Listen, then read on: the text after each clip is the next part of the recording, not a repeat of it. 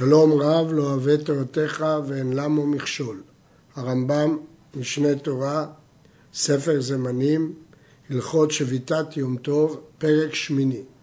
בפרק זה נשלים את הלכות מלאכות בחול המועד ונוסיף לעסוק בו גם בהלכות מלאכות בערב פסח, שכמה מההלכות שבו הושבו להלכות חול המועד.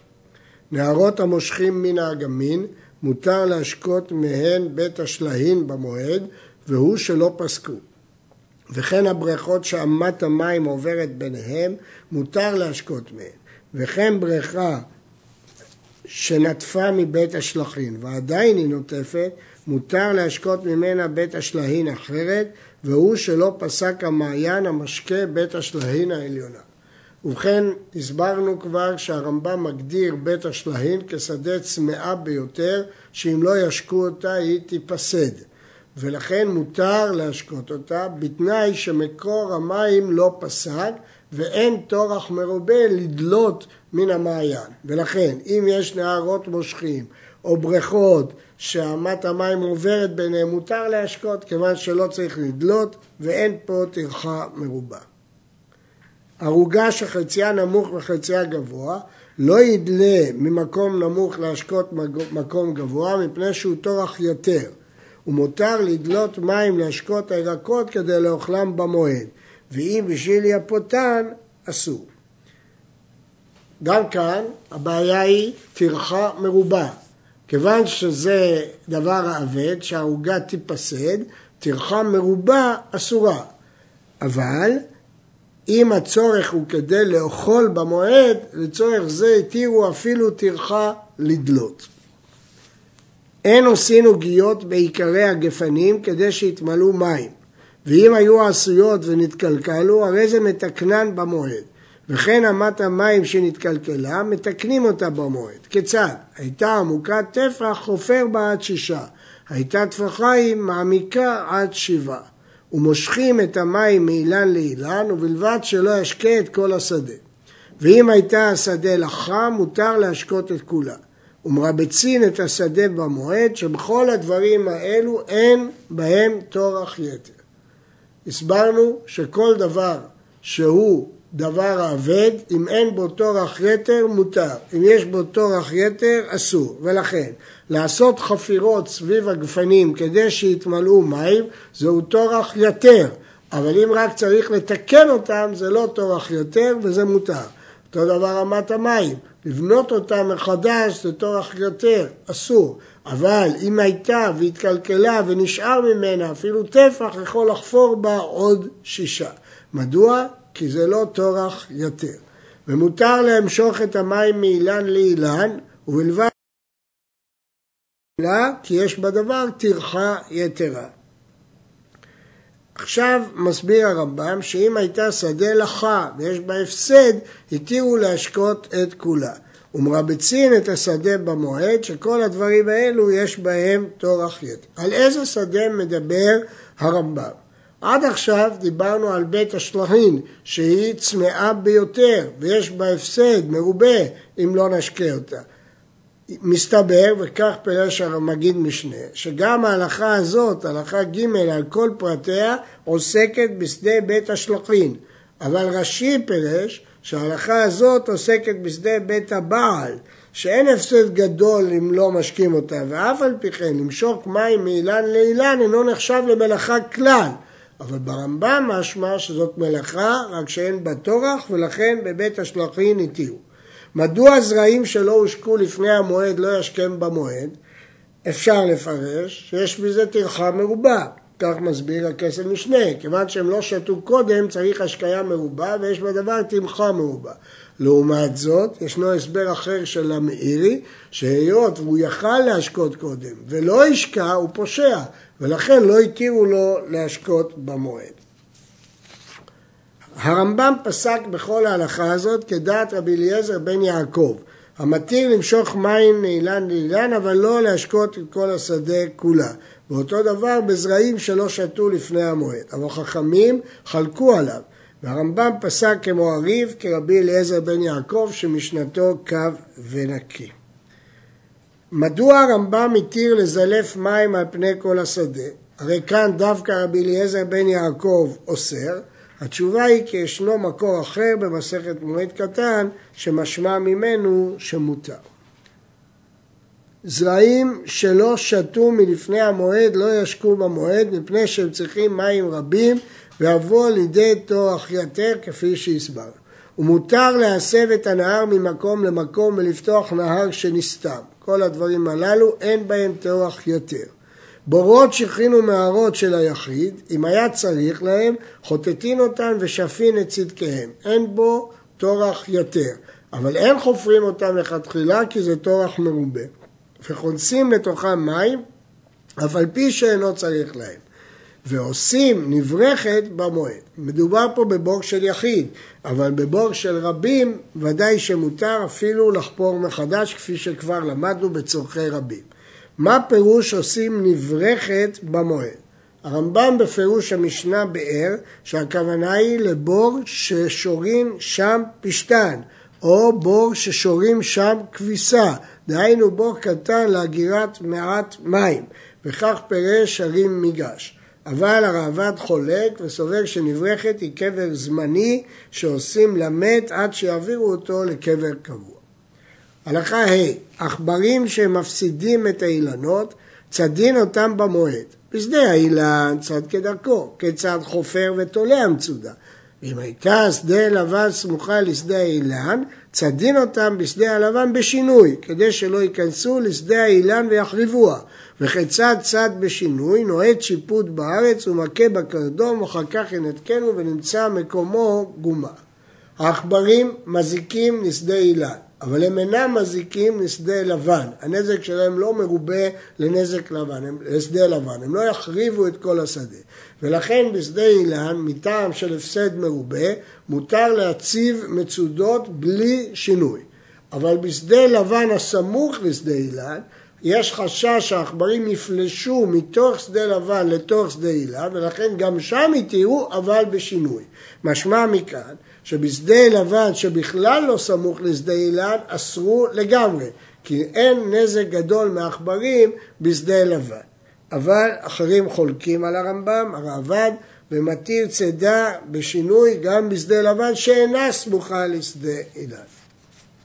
כותל גינה שנפל, בונים, בונהו מעשה אדיוט, או גודר אותו בקנים וגומא וכיוצא בהם.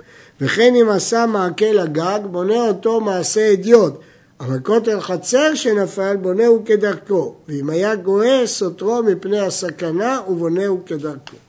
לכן בניית כותל לצורך המועד נחשבת צורך ומותר במעשה אדיוט, אבל כותל חצר, כאן הצורך גדול יותר מאשר כותל גינה, וכאן הוא בונה כדרכו. ואם יש סכנה, סותרו מפני הסכנה ובונה כדרכו, כי מפני הסכנה לא אסרו מלאכה בחול המועד. בונה אדם הצטבע לשב או לישן עליה. הציר והצינור והקורה והמנעול והמפתח שנשברו מתקנם במועד כדרכו, בין של הברזל בין של העץ, שזה הפסד גדול הוא, שאם יניח הפתח פתוח ודלתות שבורות, נמצא מאבד כל מה שיש בבית. וכבר ביארנו שכל שיש בו הפסד אינו צריך שינוי. אם כן, כל ההלכה הזאת הם דברים שיש בהם הפסד. אמנם, ההפסד מסביר את הציר והצינור והקורה והמנעול והמפתח, שכל אלה נועלים את הבית, ולכן ודאי שזה דבר האבד הוא מותר, אבל אם זה דבר האבד צריך שינוי. אבל לגבי הצטבע לשב או לישן עליה, פה מסתבר שההיתר הוא צורך המועד ולא הפסד. ולכן הנימוק שנותן הרמב"ם בסוף ההלכה הוא רק לגבי מנעול וכדומה. אבל הצטבע לשב עליה זה צורך המועד. אין חופרים קבר להיותו מוכן למת שימות. ואין בונים אותו. אבל אם היה עשוי, הרי זה מתקנו במועד. כיצד מוסיף במידתו או מקצר במידתו, כדי שיהיה נכון לעת שייקבר בו. לכן הרמב"ם מפרש את הסוגיה שעוסקת בהכנת קבר, שמדובר לפני שהמת מת. קודם שמת מת, אסור לחפור קבר, אבל מותר להרחיב או לקצר את הקבר. אגב, מדובר פה שקוברים את המת לאחר המועד. אבל אם קוברים את המת במועד, פשיטא שמותר, שאפילו ביום טוב שני התרנו לתקן אה, בורות, אז אם כן, לקבור מת וכל צורכו זה כמו צורכי רבים. ולכן, אם קוברים במועד, פשוט שהדבר מותר. אבל כאן מדובר שקוברים לאחר המועד, והרמב"ם מתיר לתקן את הקבר לצורך מת שימות לאחר המועד. הראב"ד חולק, והוא לא מבין איזה צורך זה להכין קבר למת שעדיין לא מת. ומסביר הראב"ד שמדובר שהמת מת במועד, ומכינים לו קבר לאחר המועד. הדין הנוסף שאומר הרמב"ם, אין מפנים את המת ואת העצמות מקבר לקבר, לא ממכובד לבזוי ולא מבזוי למכובד, ואסור לעשות כן לעולם בשאר הימים. גם בימות חול, לא רק בחול המועד. אסור מדין כבוד המת לפנות את המת מקבר לקבר או עצמות מקבר לקבר. זהו איסור בכל ימות השנה. הירושלמי מסביר שנוח לו לאדם אצל קברי אבותיו. אבל, אלא אם כן היה בתוך שלו, מפנהו בשאר הימים, אפילו מן המכובד לבזוי. אם הקבר בתוך שדה קברות שלו, מותר לפנות מקבר לקבר בשאר הימים, אבל בחול המועד אסור. נדון עכשיו בטיפול באילנות. אין מטלעין את האילנות, כלומר עושים פעולה כדי שלא יבואו תולעים ולא מזהמים את הנטיעות, מורחים חומר מזוהם כדי שהחרקים לא יבואו לאילן. כל זה לא עושים בחול המועד, כיוון שזה לא דבר האבד עד כדי כך ואפשר לעשות את זה לפני המועד. אבל סכין את האילנות ואת הפירות שבהם בשמן, המטרה, כפי שהרמב"ם מסביר בהלכות שמיטה ויובל, היא לזרז את הבישול, ועוקרים את הפשתה מפני שראויה לחפוף בה במועד. כלומר, לזרז את הפרי על ידי שמן מותר. מדוע? ייתכן והסבר, כיוון שהוא רוצה לאכול את הפירות במועד. ובפשתה מותר מפני שהיא ראויה לחפוף בה במועד, אז זה כבר צורך המועד.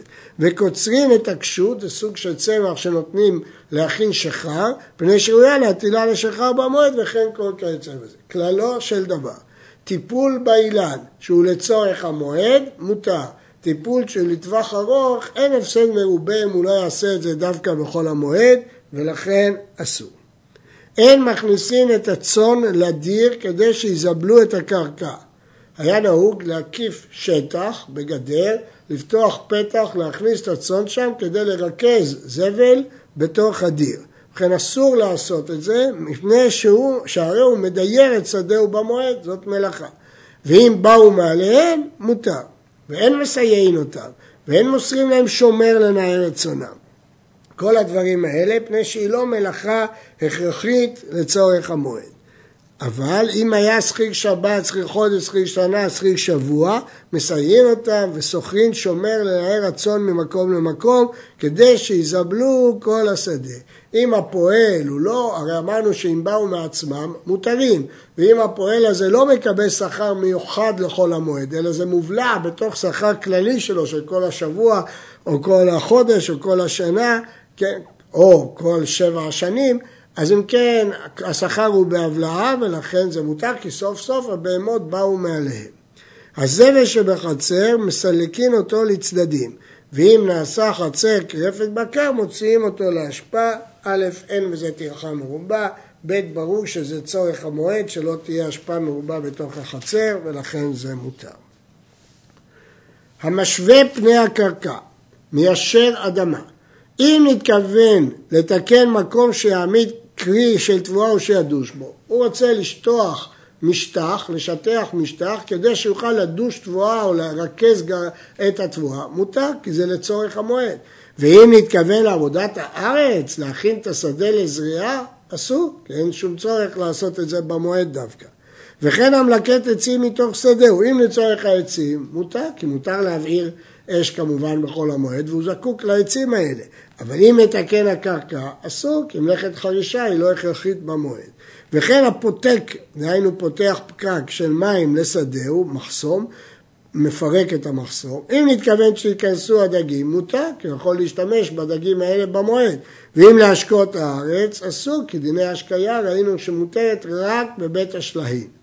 וכן הקוצץ חריות מן הדקל, אם הוא קוצץ ענפים מן הדקל, כפות תמרים, אם מתכוון להאכיל לבהמתו, מותר, צורך המועד. ואם מתכוון לעבודת האילן, אסור, כי הדברים הללו לא הכרחיים לעשות אותם במועד. וממעשיו יוכר לאיזה דבר הוא מתכוון. לכן יש פה חידוש, שאותה מלאכה עצמה לפעמים מותרת ולפעמים אסורה תלויה במטרת העושה. אם מטרת העושה לצורך המועד מותר, ואם מטרת העושה שלא לצורך המועד אסור. אבל מעניין שהרמב"ם מוסיף שהדבר לא תלוי בכוונת הלב, אלא בצורת העשייה. לפי צורת העשייה אפשר לדעת מה מטרתו, ולפי זה נקבע האם המלאכה הזאת אסורה או מותרת. תנור וחיריים, כמובן הם עשויים מחמר. שאפשר שיבשו ויופה בהם במועד, שהייצור שלהם מהיר וייתכן שיספיק להשתמש בהם במועד, עושים אותם, כי הם צורך המועד, ואם לאו, אם הם לא יהיו מוכנים רק אחר כמה ימים, אחר המועד, אין עושים אותם, כי זה לא צורך המועד. ובין כך ובין כך בונים על חרס של התנור ועל הקירה התפלה שלהם ומסרגין את המיטות ונוקרין את הירחיים, פותחים להם עין ומעמידים אותם ובונים אמת המים של הירחיים. לכן בואו נראה מה מותר. א', השלמת בניית תנור קיים, כיוון שבין כך אפשר להשתמש בו ואני רק מוסיף עליו. מסרגים את המיטות, הכוונה למתוח חבלים לאורך ולרוחב על מסגרת המיטה כדי לשים על החבלים מצעים ולהכינם לשכיבה. נוקרים, דהיינו נותנים במכשיר חד אה, מכות על אבן הרחיים כדי לשפר את התחינה. לחיים שתי אבנים עגולות, שטוחות, שמונחות זו על זו, התבואה נכנסת בין האבנים ונטחנת. פותחים להם עין, עושים חור במרכז כדי להכניס בו ציר, כדי לסובב את האבן. אגב, ייתכן שזה הפירוש נוקרים. לפעמים החור הזה נסתם על ידי התבואה והקמח ולכן קשה לסובב את האבן וצריך לנקר, דהיינו להוציא את כל מה שנכנס לתוך החור. זופטין את החבית כדי שלא ייפסד היין, וזופטין את הבקבוק מפני שאין טורח. יש כאן שני טעמים שונים. חבית שנסדקה, שמים, מורחים זפת כדי לסתום את הסדק, כאן הטעם הוא הפסד מרובה, כל היין יתקלקל. אה, ובבקבוק אין פה הפסד מרובה, זה בסך הכל בקבוק. אבל גם אין טורח לסתום אותו. אז אם כן זה שני היתרים שונים. בחבית ההיתר מפני הפסד, ובכד קטן, בקבוק, ההפסד, הסיבה היא, זה לא הפסד כי זה מעט יין, אלא כי אין בזה טורח ולכן זה מותר. ומחפין את הקציעות בקש שלא יאבדו, שלא יתקלקלו, זה הפסד מרובה. ומרככין את הבגדים בידיים, זה סוג של טיפול אחרי הכביסה, מפני שהוא מעשה אדיוט, זה לא מעשה אומן. אבל אין עושים קשרי בית הידיים מפני שהוא מעשה אומן, וכן כל כיוצא בזה. הכוונה פה להכין קיפולים מיוחדים בשרוולים, צריך בשביל זה אומן, מעשה אומן לא התירו. קוצצין ציפורני חמור של הרחיים, טיפול בחמור של הרחיים, ובונים אבוס לבהמה כדי להכניס שם תבואה שהיא תוכל לאכול, כל אלה צורך המועד. וסוס שרוכב עליו, הוא רוכב במועד, ודאי שמותר לרכב במועד, מותר ליטול ציפורניו ולסרקו כדי לייפותו. מותר לטפל בסוס הזה, ליטול את ציפורניו ולייפותו. מעניין שמההלכה הזאת למדו פוסקי זמננו להתיר לתקן נקר בגלגל של אוטו בחול המועד. כמו שאם אדם רוצה לרכב על סוס, מותר לו לתקן את הציפורניים, כך אדם שמטייל במכונית בחול המועד וקרא נקר בגלגל, מותר לו לתקן למעשה אדיוט, וזה לצורך המועד, וזה מותר. ואין מרביעין בהמה במועד, כי זה לא צורך המועד, אבל מקיזים לדם כדי שלא תחלה. ואין מונעים ממנה רפואה, וכל מאכלות ומשקים שאינם מאכל בריאים, אלא לרפואה, ואיתה אסרנו בשבת, מותר לאדם לאוכלם ולשתותם במועד, לא אסרו דבר זה במועד.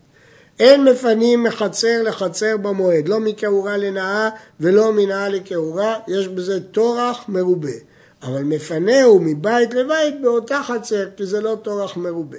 ומביאים כלים שהם לצורך המועד מבית האומן, הסיבה היא צורך המועד ואין טורח מרובה, כגון כרים וכסתות וכוסות וצלוחיות, אבל כלים שאינם צריכים, כגון מחרשה מן הלוטש או צמר מבית הצבא, אין מביאים. ואם אין לאומן מה יאכל, נותן לו שכרו ומניחם אצלו, זה לא מתאים לו להביא את הכלים, שישאיר את זה אצלו, אבל אם אינו מאמינו, מניחן בבית הסמוך לו, ואם חושש להם שמא יגנבו, מפנן לחצר אחרת, אבל לא יביאו לביתו. כלומר, אסרו להביא כלים מבית האומן לביתו, אפילו שהוא מוכרח להוציא אותם, אפילו שהוא מוכרח לשלם לאומן. אז אם הוא יכול לשלם בלי להוציא אותם, עדיף. אם הוא חייב להוציא אותם, מפנה אותם לחצר אחרת, אבל לא לביתו. אם כן, הרמב"ם פסק כמו הבבלי נגד הירושלמי. הראב"ד חולק על הרמב"ם ואומר שאם אדם עובר מרשות אחרים לרשות עצמו, הכל מותר כי אדם נוח לו לגור ברשות עצמו. אסור לעשות מלאכה בערבי ימים טובים מן המנחה ולמעלה, כמו ערבי שבתות, וכל העושה מלאכה בהן אינו רואה סימן ברכה, וגוערים בו, ומבטלים אותו בעל כוחו. אבל אין מקין אותו מכת מרדות, ואין צריך לומר שאין מנדים אותו, חוץ מערב הפסח אחר חצות, שעושה בו מלאכה אחר חצות מנדין אותו, ואין צריך לומר שמקין אותו מכת מרדות אם לא נידו, לפי שיום 14 בניסן אינו כשאר ימין טובים, פני שיש בו חגיגה ושחיטת קורבן. עד עתה דיברנו בהלכות מלאכה בחול המועד. הרמב"ם עכשיו מרחיב את הנושא ועוסק במלאכה בערב יום טוב ובערב פסח. ובכן, בכל ערבי יום טוב אסור לעשות מלאכה מן המנחה ולמעלה כמו ערבי שבת. ומי שעושה בו מלאכה אינו רואה סימן ברכה וגוערים בו ומבטלים אותו מעבודתו. אבל אין ענישה, לא מכין אותו מכת מרדות ולא מנדים אותו. אבל בערב פסח אחר חצות מענישים אותו, מכים אותו מכת מרדות ומנדים אותו. דעת הרמב"ם שנידוי הוא יותר חמור ממכת מרדות. אז אם איתנו לנדות, כל שכן שניתן לו מכת מרדות. מה הטעם שהחמירו בערב פסח? אומר הרמב"ם, כי הוא לא דומה לכל ערב יום טוב, כי יש בו קורבן בבית המקדש, אז לכן, כיוון שהוא לא דומה לערב יום טוב, החמירו בו יותר. רש"י אומר טעם אחר, שהטעם הוא מפני שיש הרבה עיסוקים בערב פסח, ולכן אסרו בו מחצות היום ואילך וענשו עליו. שואלים עליו, אם כן, למה בערב סוכות? הרי גם שם יש מלאכה מרובה. לפיכך יום 14 אסור בעשיית מלאכה מדברי סופרים, כמו חולו של מועד. 14 בניסן זה חג מחצות, והוא קל מחולו של מועד, ואינו אסור אלא בחצי היום ומעלה שהוא זמן השחיטה, אבל מהנצח עמד חצי היום, תלוי במנהג. מקום שנהגו לעשות עושים, מקום שנהגו שלא לעשות אין עושים. לכן הרמב"ם אמר שנתנו במקצת לערב פסח דין של חולו של מועד, אבל רק בחצות היום ואילך שזהו זמן הקורבן. אבל בחצי הראשון של היום, שהוא לא זמן השחיטה, הדבר תלוי במנהג המקומות.